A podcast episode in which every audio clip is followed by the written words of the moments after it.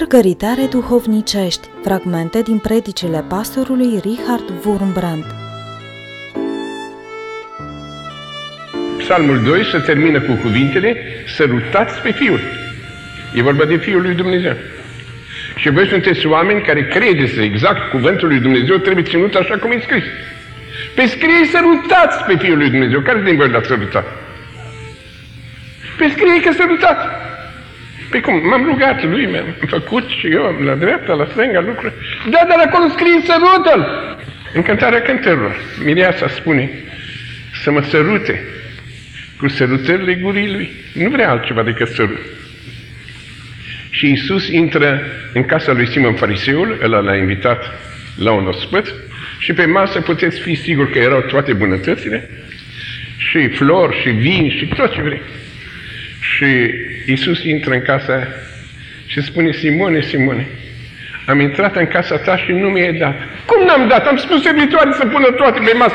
Dar e câte o servitoare toantă care nu... De ce ne-ai pus pe masă tot? Am intrat în casa ta și nu mi-ai dat ceva ce nu se poate pune pe masă. Nu mi-ai dat sărutare. El se așteaptă la sărutări. Care din voi l-ați sărutat în săptămâna care a trecut? Ați făcut multe pentru el, l-ați iubit. Dar el e dornic de o sărutare.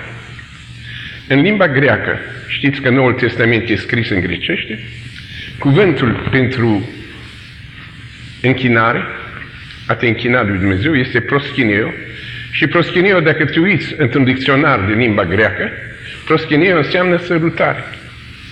A te închina lui Dumnezeu înseamnă a-L săruta. A te închina în adevăr, pe există sărutări și sărutări, îți câte o sărutare. E și există și o sărutare adevărată sărutare. Păi să te închini cu adevărat. Să te închini cu o sărutare. Există o insulă, Papua Noua Guinea, populația foarte, foarte înapoiată. Și s-au dus misionari acolo, nu au putut să traducă Biblia, nu au putut să predice, că ei nu au cuvântul iubirii, nu au cuvântul de dragoste, nu au așa ceva. Nu știau ce este a iubi. Și nu se putea traduce Biblia, că iubire nu știau ce e. Și traducătorii au pus în loc de iubire, așa a iubit Dumnezeu lumea, ca strâns la piept pe oamenii toți, ca oricine crede în El să nu piară. Asta este iubire. Să strângi la piept. Și la Isus înseamnă a iubi, înseamnă a da o sărutare. Așa scrie acolo. Acum, când era Mântuitorul pe pământ, era ușor să-l sărut. Maica Domnului trebuie să-l fi sărutat ca orice mamă, de mii de ori. Și Iosif și pe Maria Magdalena i-a sărutat picioarele, până și Iuda l-a sărutat. Dar acum, dacă nu mai e pe pământ, cam cum am putem să-l sărutăm? Păi când eram la închisoare, nevastă mea primea mai multe sărutări de la mine decât acum.